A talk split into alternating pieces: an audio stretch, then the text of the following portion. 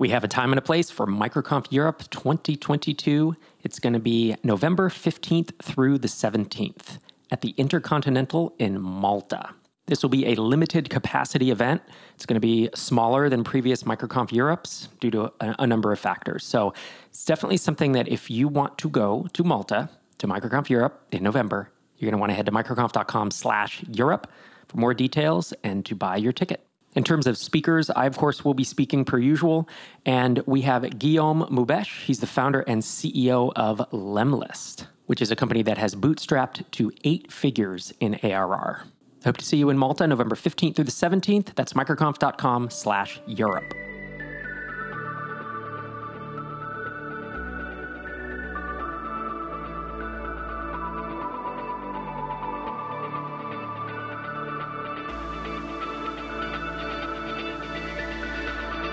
Welcome back to another exciting episode of Startups for the Rest of Us. This is a news roundup episode where I pull Tracy Osborne and Einar Vollset on the show.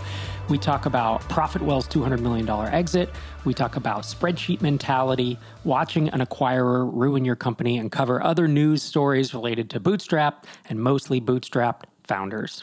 And if you're into this show and you haven't checked out our YouTube channel, you really should. I'm releasing what essentially are Rob's solo adventures, but they're videos and they're pretty tightly edited. They're between seven and I'd say about fifteen minutes, covering topics ranging from the top ten avoidable mistakes SaaS startups make, SaaS pricing models explained in five minutes, whether micro SaaS products are profitable, ideal customer acquisition funnels, how to come up with a go-to-market strategy for SaaS, and on and on. It's just free educational content. It's microconf.com slash YouTube. I hope you check it out. And with that, let's dive into today's news roundup.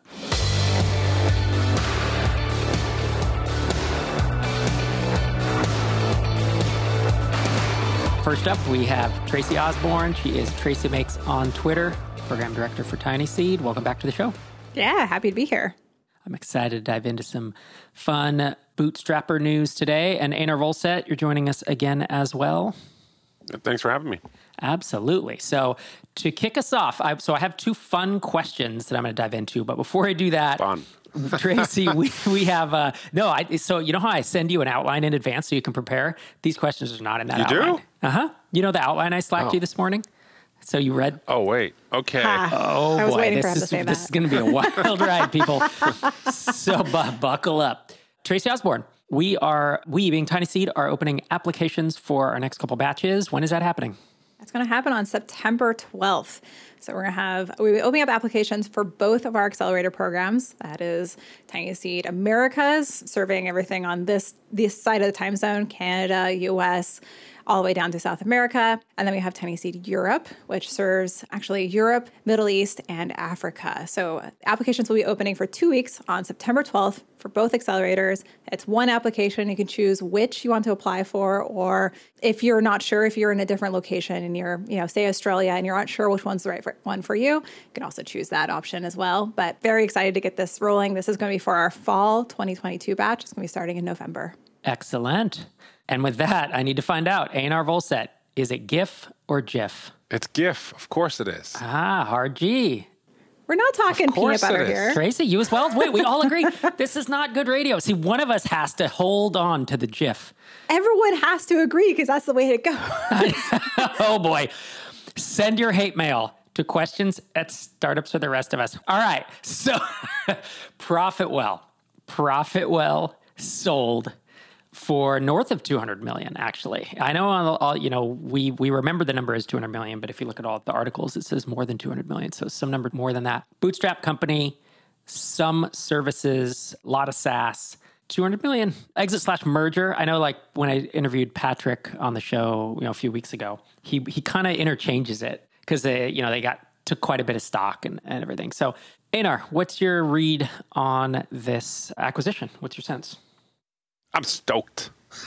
Yeah, not just stoked for Patrick. I mean, Patrick's a good dude, and I'm super happy for him. And you know, uh, you know, I, whether a merger or acquisition or however you want to call it, I think it just once again shows, puts down this notion that that somehow bootstrap businesses or mostly bootstrap businesses can only be small, tiny little inconsequential things. And I think just purely from a, if you just look at outcome, I mean, I, I still don't actually don't know how much cash he got versus how much stock in the joint entity. So, which is probably where the where the merger slash acquisition bifurcation comes from. Approximately fifty-fifty. I asked him on the show. Yeah. Okay. Yeah. So, so he'll probably have a great outcome, you know, if they do an I P O on top of that. But, but you know, if it was all cash, you know, if it had been, it wouldn't surprise me if that kind of an outcome for, for someone like Patrick would have been better than your standard V C success I P O billion dollar exit because of there's just no dilution, which as an investor, you early stage investors like we are, you, you know that like if people start raising a lot of money and, and going that path, you as an early stage investor, unless you keep piling money in, you're going to get diluted. And obviously that's what happens to the founders themselves because they don't, they don't have a way to, to put more money in. They they are just getting diluted for every round. So I'm super stoked. It's so nice to see more of these type successes. You know, like, because every time I, I talk about this, I talk about MailChimp. And, and I think sometimes that's almost such an outlier outcome that people think it's just this like once in a lifetime, well, you can't draw any inferences from it. So the fact that you're seeing outcomes like like Patrick had, I think just opens people's eyes to it. And and and I think it's a great thing all around. And I actually think it happens much more than people know. Like we, you know, we did the article on the depth of the software iceberg a year or two ago. And again, that speaks to like someone, I guess someone with less, you know, social media reach than Patrick. This kind of thing could happen without anyone noticing. He wouldn't have made any news. He wouldn't have done anything. It's just a great outcome for, for Patrick and the team. So I'm I'm stoked for him. Yeah, me as well, because it's it's a big piece of the TinySeed thesis, right? The thesis of TinySeed doesn't work unless some bootstrappers can grow their companies, you know, and, and be ambitious with it. Awesome. Well, let's uh, let's dig in to our next story, which is watching an acquirer ruin your company. We will link all these up in the show notes. This is on the Kelsus blog. Yeah, it's it's an interesting story because it's essentially an acquisition. I mean, it's a, a development firm that helped out with the software piece, and then this um, they did a hardware component that they essentially what kickstarted, and then someone acquired it and kind of ran it into the ground, basically. And you can read the whole piece if you're interested. There's a section called the rug pull at the end where uh, they talk about the new acquirer basically shutting it down. So with that, Tracy, I'm curious to hear your thoughts. I, I want to be sympathetic to the founder because I think this is a common story, something I've heard from a lot of folks who've been acquired that then watch their baby that they grew from, you know, from infancy to a place where it can be acquired, going off to a new parent, the new parent making decisions that they didn't plan or didn't expect or don't think are the right decisions. You know, the product suffers and then the parent company shuts it down. I feel like that's a very common story that I've heard in a lot of places. I have empathy for the founders going through that situation, but when you make the choice to be acquired, you know, as the founder, you're giving away the ability to make decisions afterwards. And, you know, I, again, empathy, it sucks to watch people make decisions that you don't think are the right decisions, but you made that choice in exchange for either some sort of acquisition money or you know, maybe just to have that little check mark on your resume saying that you have taken a company to acquiring and you sold it, and then you can, you know, have theoretically an easier time doing your next startup or, you know, at least having that that win on your resume. You do that in exchange for not being able to make the decisions anymore, and therefore what happens afterwards for good or, you know, you want to see things succeed at the parent company, but it's up to the parent company, the acquirer, to do with what they bought, you know, and it sucks to see that. How about you, Einar? I wanted to be sympathetic to this, and, and like I've you know I've seen both sides of the coin here in terms of post-acquisition things going really well and post-acquisition things going you know terribly badly. It, it's actually not uncommon for in, in acquisitions that you like people assume I think a lot of the time that you do an acquisition, you get a bunch of cash and you walk away and like, bada boom. But a lot of the time you end up with some equity in the acquiring company or, or the new entity or whatever. And, and, and yeah, your success from there is sort of dependent upon how that goes. And so I've seen people, you know, have an exit and then three, five years later have another exit that's five times larger.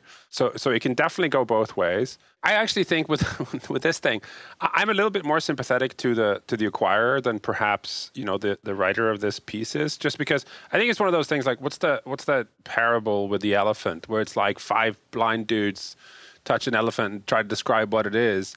I think sometimes, you know, in this particular case, you know, they raised a reasonable size Kickstarter, but not like tens and tens of millions. You know, there was like one hundred eighty-eight thousand bucks, which for like a, an advanced native iOS and Android app almost isn't enough money just to, to build the apps out, let alone do the hardware production. So there was still a fair amount of risk for the acquiring company. And I think like a lot of the time there's this notion for with founders at least, and, and I know this wasn't the founder writing the piece, but like this notion that like if they get to the level of success where they can get acquired, then it's really just an operational thing after that. It's just like, it's just priorities. And like they f***ed it up somehow because of some internal malign, you know, big company issue. Like, you know, it, it definitely would have succeeded if it just kept going. I'm so sad I sold it. I think a lot of the time there's a fair amount of risk that the acquirer is taking that the, the founders or the sellers just don't see. Like in this case, you know, after the acquisition, they ended up getting a distribution deal through Apple, which is a huge thing. Do I think that this company could have done that by themselves? Probably not. Like, so the, the alternate universe is one where this company kind of just fizzled out like six months later, and that was the end of it. Like, you know, I don't necessarily think there was like, it, it's often portrayed like it was guaranteed success. They just had to do the right thing. And because of incompetence or because they're a big company, they screwed it up. And I just don't buy that a lot of the time. It just doesn't make any sense. And even if they did, in some cases, like there's an allusion to another acquisition, which became a higher priority. Well, that's the nature of business. In some cases, you have to make hard calls, right? It's like, okay, if this one acquisition turned out to be something that they didn't quite didn't quite go as quickly as they'd hoped, or and then they found another thing that was a much higher leverage thing, I think it'd be, it was the right thing to, to shut down the smaller thing and focus on the bigger opportunity. That's the kind of difficult decisions you do need to make in business. I don't, so I guess I'm not particularly sympathetic to this story, although I know it's frustrating to see it for sure. Yeah, you can't have your cake and eat it too. Sell it and then keep control, right? Yeah. Yeah, yeah there, there's a good quote from Tim Cook, paraphrasing, but he says there will always be more really good ideas than we can ever pursue. And that's piggybacking on what you said, Einar. And I used to love to use that at Drip, both when before acquisition and after acquisition was, because people would suggest feature requests, especially after acquisition. We're a one hundred twenty-five person team. Salespeople would come, marketing, whatever, like, hey, you should build this, you should build that. And I'm like, we're not going to build that. And people would almost be insulted, like, what? But it's a great idea. And it's like, there will always be more great ideas than we can possibly implement. And, and that's what you're saying. It's prioritization. As someone who has sold several companies and had most of them frankly shut down or run into the ground afterwards, not, you know, Drip is the exception, but like Hittail doesn't exist anymore. There were like three or four smaller deals that I sold, and those are like floundering around. There are certain ones that people tried to autopilot and got nuked. But then having sold Drip and seeing things like, hey, the whole color palette's redesigned. The entire U I is now different and has a side nav, and I don't like that at all. And there was the pricing change three years ago. You know, there's just all this stuff they, they've done that I would not have done or would have done very differently. You know what? I still use Drip. I still like the tool. I let it go the day that I sold it. And I, you know, I still worked on it for a while after that, but I was under no, no delusion that somehow I still had control of it after I let it go. Like you sign the docs, the money needs to be worth it is what I'll say. Like the money needs to be worth it such that you walk away, or or if you don't walk away, that it's worth just writing it off mentally. I think the money's got to be worth it. I think a lot of the time, like also like what else are you going to be working on? If not this, like, is the money good enough? And like, I think it's in some cases people sell too early because they're like, oh, I just am sort of bored of this successful thing and I can just easily start another successful thing. I see a lot of the time people selling, particularly if they sell pretty early, so they can't, you know, retire on the money really. They end up thinking like, oh, I was successful. I'll just be successful again. And then they try and it's like, eh, it's not, you know, luck does play in and things that are outside of your control. I, I do think that happens a fair amount of the time. Yeah. On a recent episode, I was talking with Ruben Gomez and talking about how the second time, third time, fourth time, it's a little easier, but it's not as easy as you as it should be, as you think it's going to be. There's still that massive uphill, getting to the M V P, spending six to twelve to eighteen months finding product market fit, where it's like, wait a minute, I should know how to do this. Shouldn't I be able to just have product market fit right from day one? And you won't. You watch David Cancel, you watch Heaton Shaw, we watch, you know, all these founders who are four, five, six-time founders still take years and pivot and grinding it in order to get to a place where they have another successful business. I definitely think you have a leg up, but it's not nearly as much as, as one would think. And it happens even on, on like pretty high profile folks, like with lots, almost what I would call unlimited resources. You know, there's been like just thinking about like the Twitter co-founders, right? Like, several of them have tried things that just, it should work, but it just doesn't. It didn't. It just, they shut it down. It was just like, this is not going to work. Our next story is called The Spreadsheet Mentality Sucks and Kills the Efficacy of Jobs. This is post. Mm-hmm. This Boo. is posted on Medium. Boo. And the hypothesis is, Boo. hold your comments, please. Okay, good. Is it is it is it Google? Is it Google that's Spreadsheets? True. It's okay, only fair Google. Enough. Yeah, that's fine. It's Google sheet mentality. So he basically defines spreadsheet mentality, which is just an interesting term. I don't, I, I'm not quite sure why the, that term's used, but whatever. It's that that what gets measured gets managed. Qualified stuff versus yes. quantified quantity versus uh, data, right. right? So it's the stuff that you can measure versus stuff you can't measure. Right. And basically saying that if you lean too far into that, that there are these soft, you know, soft skills and soft interactions and all types of stuff that you can't measure in a spreadsheet that is important, which, look, I agree with. Software development, you can't rank developers. If I had ten developers working on a project, I'm not going to say, oh, this one fixed more bugs. This person wrote more lines of code today. Like, it's not quantifiable. It's only quantifiable in like a softer way of like, I know who's shipping a lot of stuff and I know who doesn't have very many bugs. And I, you know, there are many roles I think that where this applies. But I guess I haven't worked at a company that went so far overboard in this direction that I feel like this article is necessary. Like, is it a straw man? That's really, is this a straw man argument where it's just, hey, look, there are M B As doing things, you know? So I'll throw it to you first, Tracy. What's your take on this piece? Well, I'll have to admit that I've never worked at a company larger than, I guess technically larger than Tiny Seed for about three months, but that one does not count. So I've always been a small company kind of person, but I, you know, I, I can kind of see this mentality where people at small companies look at people at large companies and are like, oh man, look at all those like middle managers that are just trying to like, what was it, O K Rs, you know, just trying to like, create like something they can track from quarter to quarter so that they have hard data of whether things are working or not. And then, rah, it doesn't work because you're talking about people processes and hiring and quote unquote soft skills and whatnot. I can see where the struggle is because I know, you know, as a manager, I think about this at Tiny Seed where I'm, you know, I'm working with Alex and there's a part of me that's like, wow, I really wish there's a way that I can know definitively every quarter if I'm doing a good job. And so I can see the temptation to be like, all right, I'm going to figure out something I can track and I can take that thing that I'm tracking and I'm going to track it over time and then I will definitively know. But that's the thing is, you know, this this spreadsheet mentality is that there's a lot of parts that come into that process.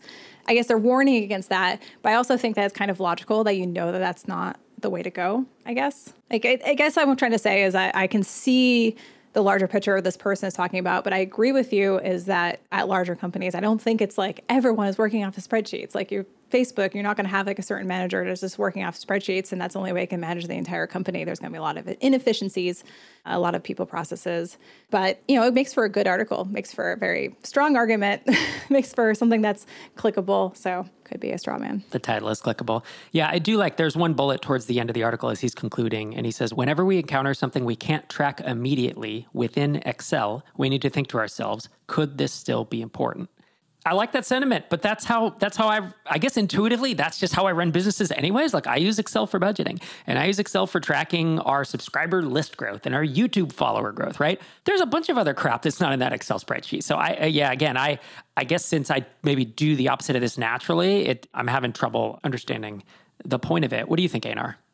No, I, I sort of agree despite being a big Big fan of Excel. Big fan of spreadsheets over here.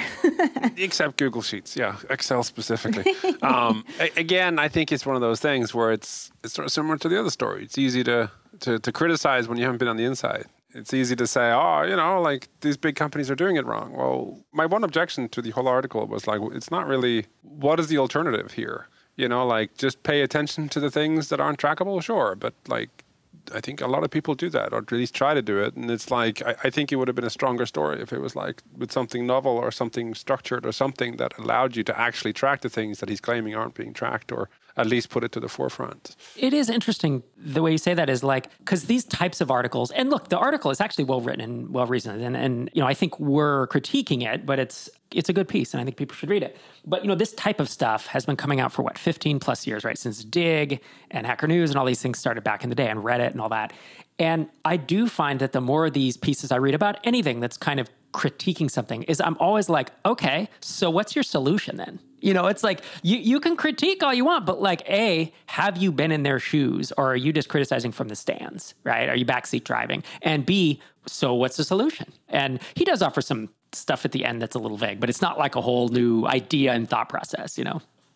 Well, there's a, there's a things that are coming out, or things that have been around for a while that help quantify qualitative processes. So for employee engagement, there's quite a few tools out there that paying your employees, ask them how things are going, allows you to kind of, you know, track, I guess, moods over time, or how folks are, are doing in general. So you can have an, a a way of tracking how happy your employees are. For hiring process, surely there's ways that, you know, you can quantify that from, by, I guess, spreadsheet it, you know, you quantify the hiring process in terms of how many people are coming through the door, and then how fast are things being moved from stage to stage, and, you know, the success rate of employees that are hired. All these things are qualitative processes, but they can have a quantitative element to them. And there are tools out there that do those things. Maybe it's not just like assigning a number in a spreadsheet and forgetting about it, but there are, there are ways to make sure you have something to track the success of these processes. And, and there's even a Tiny Seed portfolio Portfolio company, Suggestion Ox, that allows you to do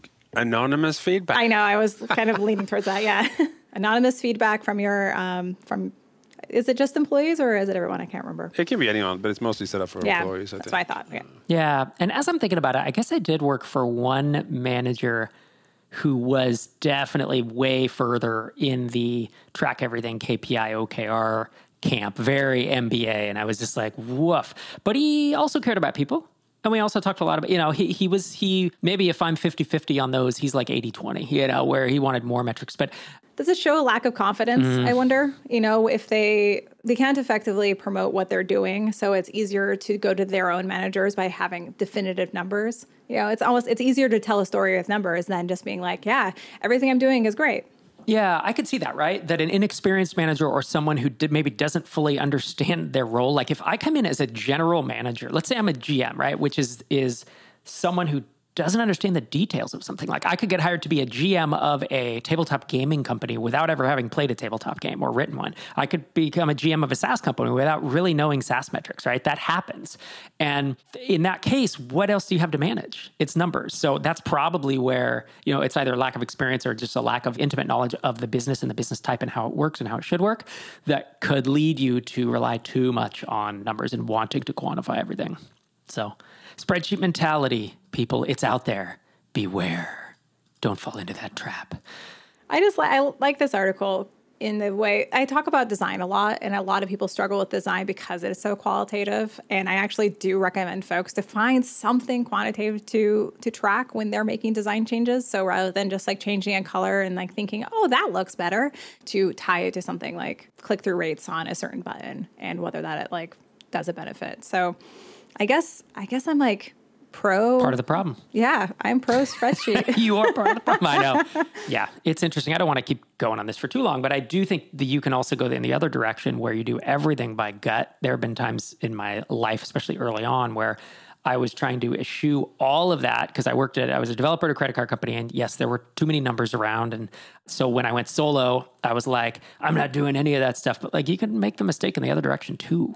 Oh my God, you just gave me a flashback from my previous startup, which I didn't track anything. And that's one of the biggest mistakes I had, because I just went off the gut feeling that everything was going okay. And I did conference talks about how everything was doing okay, like at MicroConf.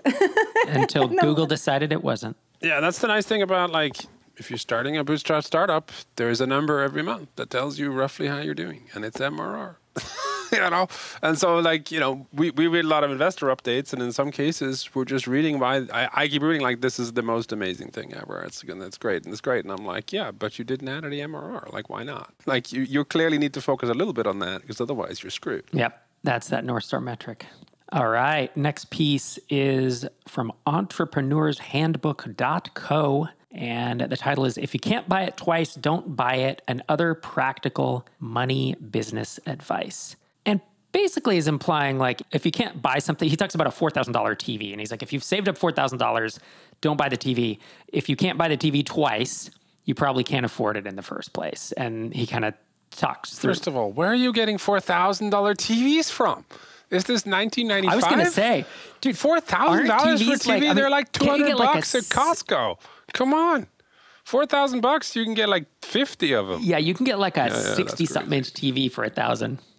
I mean, isn't that the point of the article is like, if you can't afford the, the there's a four thousand T V that's out there, and if you can't buy two of them, you might as well go to Costco and get the one thousand dollars T V. Today's role of Hacker News commentator is played by Einar Vollset, because he's picking apart something completely irrelevant to the point. Every Just time one Costco. of my pieces makes it to the front, there's always someone quoting a sentence that's like, that is so not relevant to anything. What are you doing? You're trying to...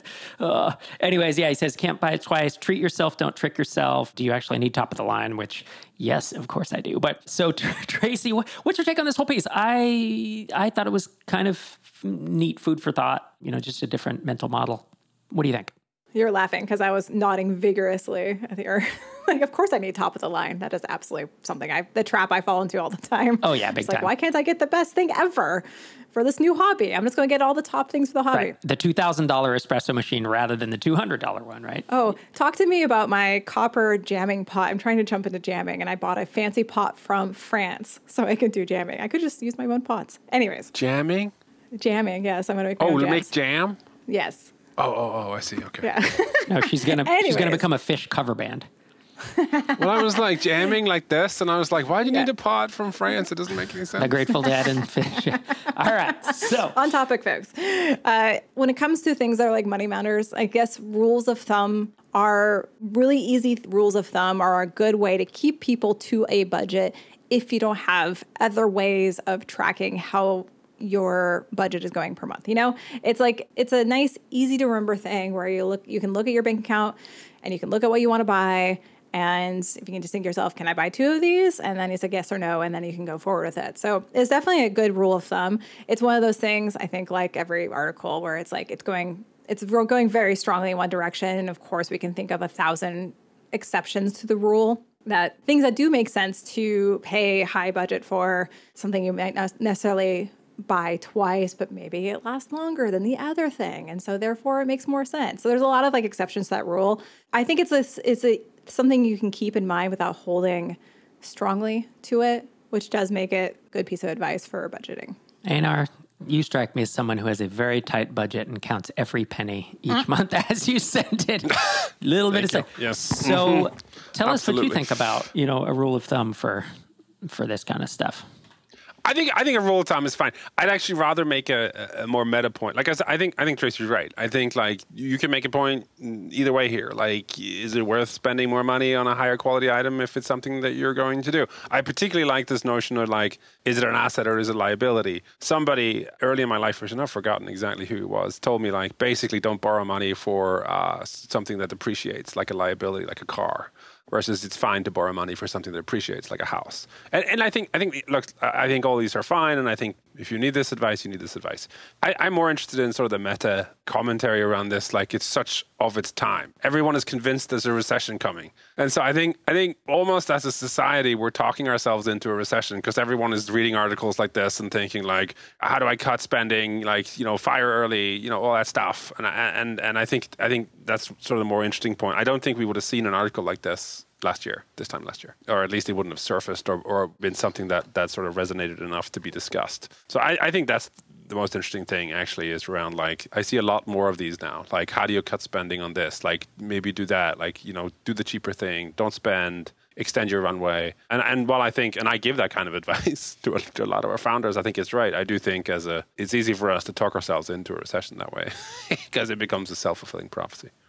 I think the article would have been out beforehand because I also feel like there's an element of being judgmental because, you, you know, folks looking at other people buying a T V, a four thousand dollars T V, and they're like, ah, why would you do that? Just buy the one thousand dollars one from Costco, you know, and putting out these rules of thumb. I feel like there's, it works for business too, where you can see a business spending a lot of money on certain so-and-so, and it's easy to be like, man, there's this rule of thumb. Why didn't you follow this? Blah, blah, blah, blah. But you don't actually see what's going into that thought process. What are the decision-making behind it? You know, maybe there's a larger decision-making process behind the purchase. I mean, it could be up and popular right now because of the recession, but I feel like this mentality has been around for a long time. Yeah, I like the way he breaks it down too, is it thinking about each of these as an individual and as a business. That's kind of cool. I don't see a lot of articles doing that. More normally, it's either personal finance. Yeah, I did like the business side of things. Yeah, because it's easy when you have, you know, maybe you you got a chunk of money, maybe you did raise some V C, and all of a sudden you have some money burning in your pocket, and you want to spend it on a bunch of things. I guess that's, in that case, you can buy a bunch of things because you have that ability to pay for something twice. So maybe that's a moot point, but that's the thing. There has to be a, there has to be an additional rule, because once you, exactly, let's say yeah. you have a hundred thousand dollars in your personal bank account, you can kind of buy a lot of things twice. Should you? Probably not. You know, so there has to be more. And, and he gets into it a little bit, and I don't expect that. That's, that's a personal finance book at that point, right? It's like decision-making of what you should and shouldn't buy. What I find that's interesting is I grew up with not a lot of money. So I have always been super like penny pinching, and I had to undo that. Like after, especially after selling Drip, like Sherry kept saying, like, you may need to fly like something more than coach at some point, right? And you may need to just not sit and debate whether you should get the guacamole on your burrito at Chipotle. Dude, it's two dollars. You need to just get this. So I do, I get the guacamole every time now. But then there was this point where, like, if something's under fifty dollars or one hundred dollars on Amazon, and I'm like, oh, I might need this X Y Z adapter, I might need this thing, I just buy it now, because sitting there for ten minutes and thinking about it is like not worth the time. The problem is, is what I found, I now have a bunch of crap sitting around. It's like when you're buying physical things, so about every six to twelve months, I have to kind of give away or sell or donate stuff that I bought impulsively that monetarily doesn't make a difference in our lives, right?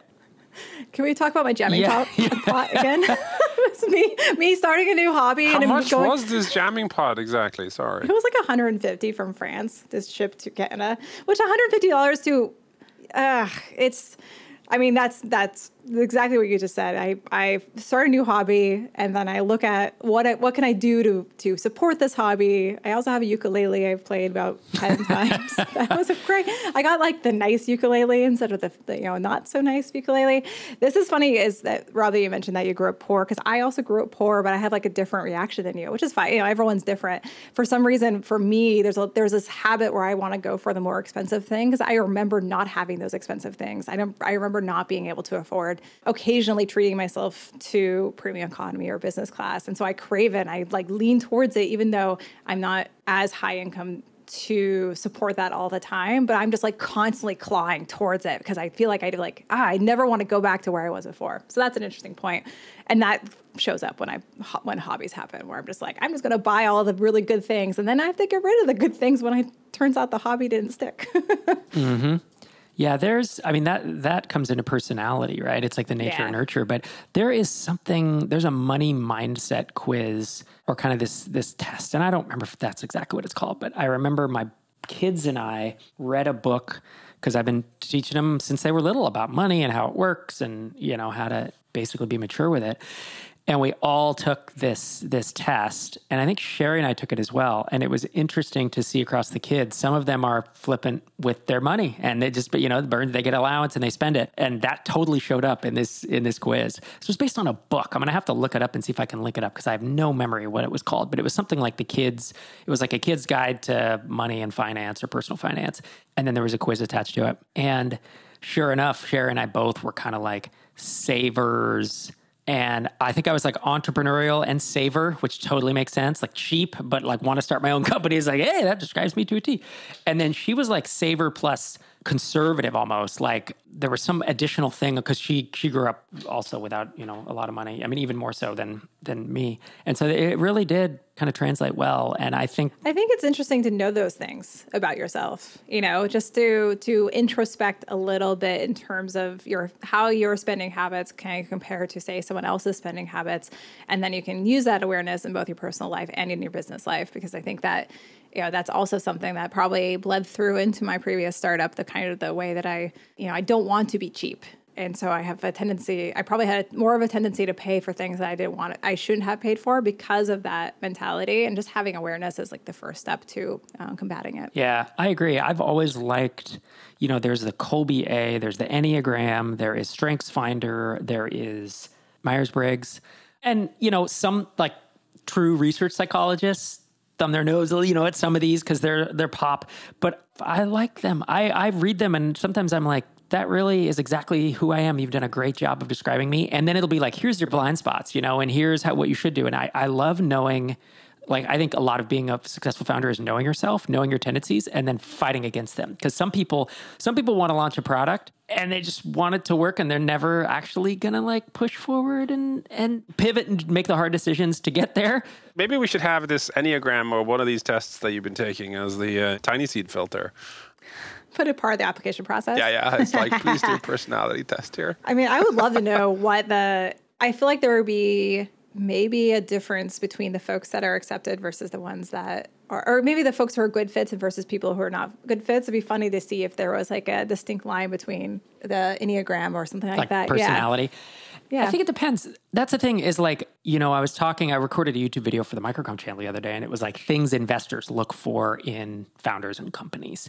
And part of it is, of course, the founders, there's something about their personality, but I've invested in successful founders who are totally driven, like a Jordan Gall, who's just like hungry and will succeed at all costs, right? And not at all costs, but like he's just very driven to do it.